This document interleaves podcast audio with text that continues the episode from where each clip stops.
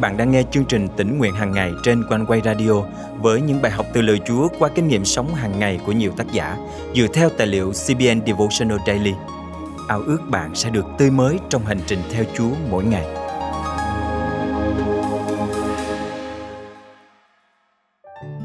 Lễ hội Halloween ngày càng trở nên phổ biến trên khắp thế giới. Từ người lớn đến trẻ em đều háo hức chuẩn bị những bộ đồ hóa trang và khung cảnh ma quái tràn ngập khắp nơi. Là cơ đốc nhân, chúng ta cần có quyết định như thế nào để bày tỏ ánh sáng của Chúa giữa màn đêm tăm tối.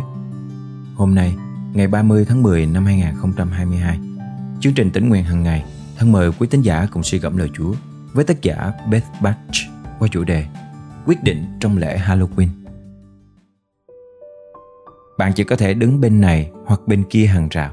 Một sư Chip nói, bạn không thể đứng dạng chân hai bên.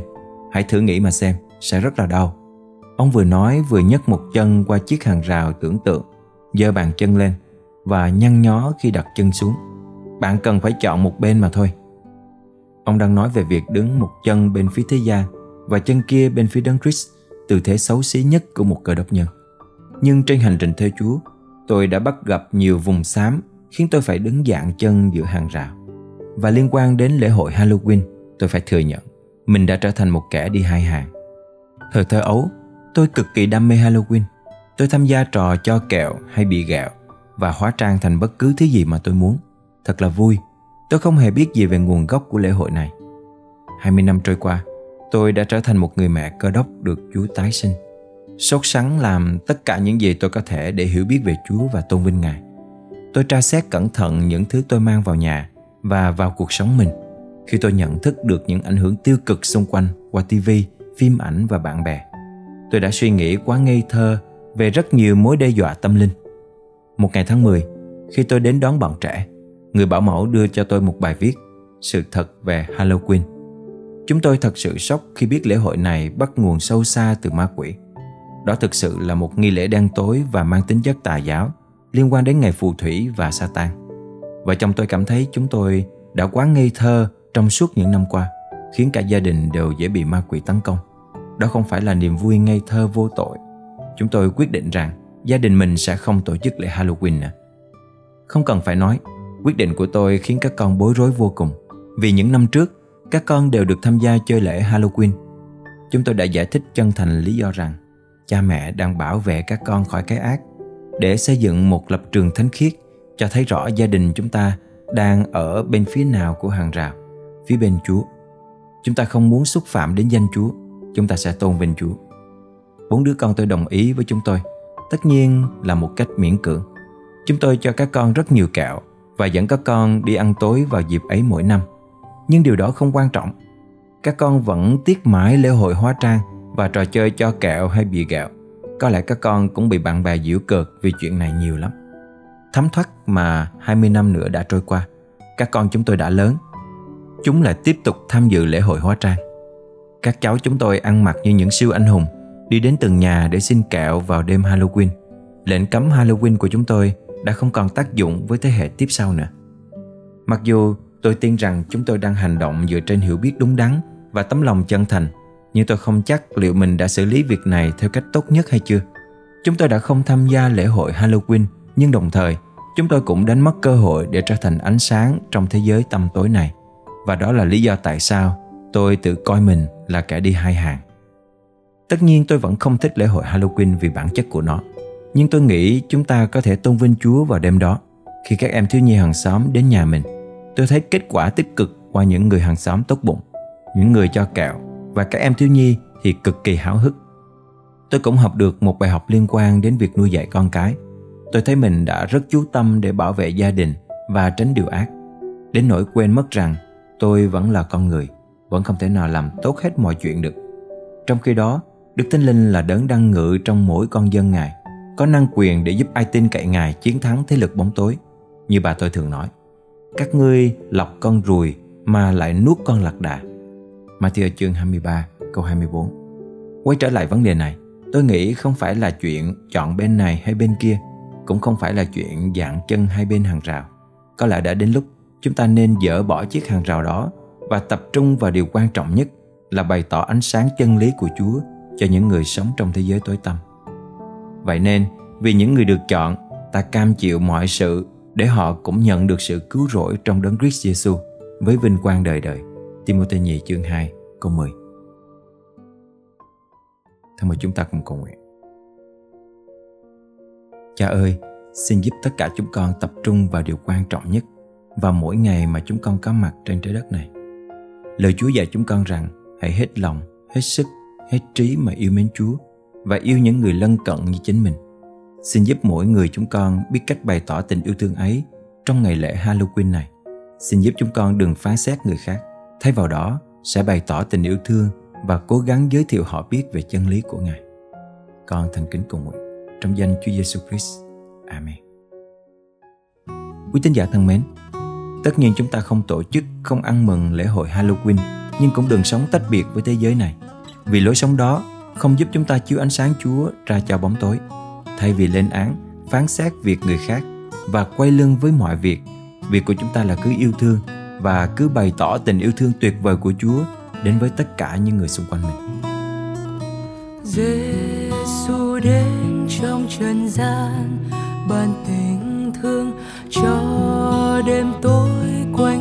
con. Thôi sầu vương, ngài giang soi lòng con với tin lành bình an. Nhớ tình thương nhờ chân lý xa đời lầm than. Sáng soi tấm lòng sáng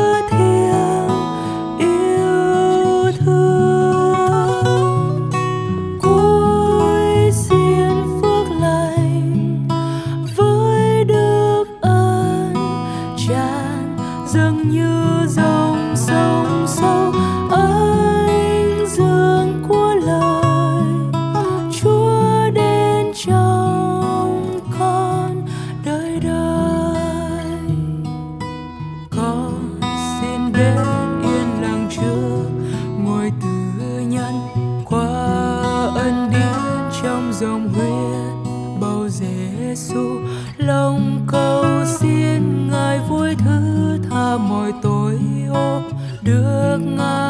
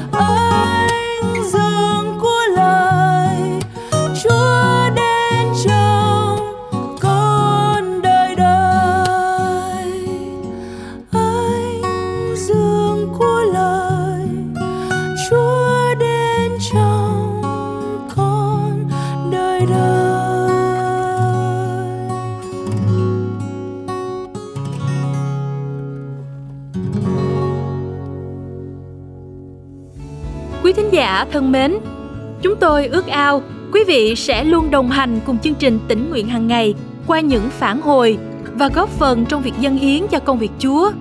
Quý vị có thể liên lạc với chúng tôi qua email chia sẻ amoconeway.vn hoặc số điện thoại 0896 164 199. Cảm ơn quý thính giả đã dành sự quan tâm cho chương trình tỉnh nguyện hàng ngày suốt thời gian qua với những lời làm chứng và những góp ý chân thành. Chúng tôi xin ghi nhận những chia sẻ và tấm lòng của quý vị dành cho chương trình. Nguyện Chúa ban phước trên đời sống của hết thảy quý anh chị em. Hãy luôn bắt đầu một ngày bằng việc lắng nghe lời Chúa và thư chuyện với Cha Thiên Thượng để nhận được sự dạy dỗ của Chúa mỗi ngày quý vị nhé. Hẹn gặp lại quý vị vào chương trình ngày mai.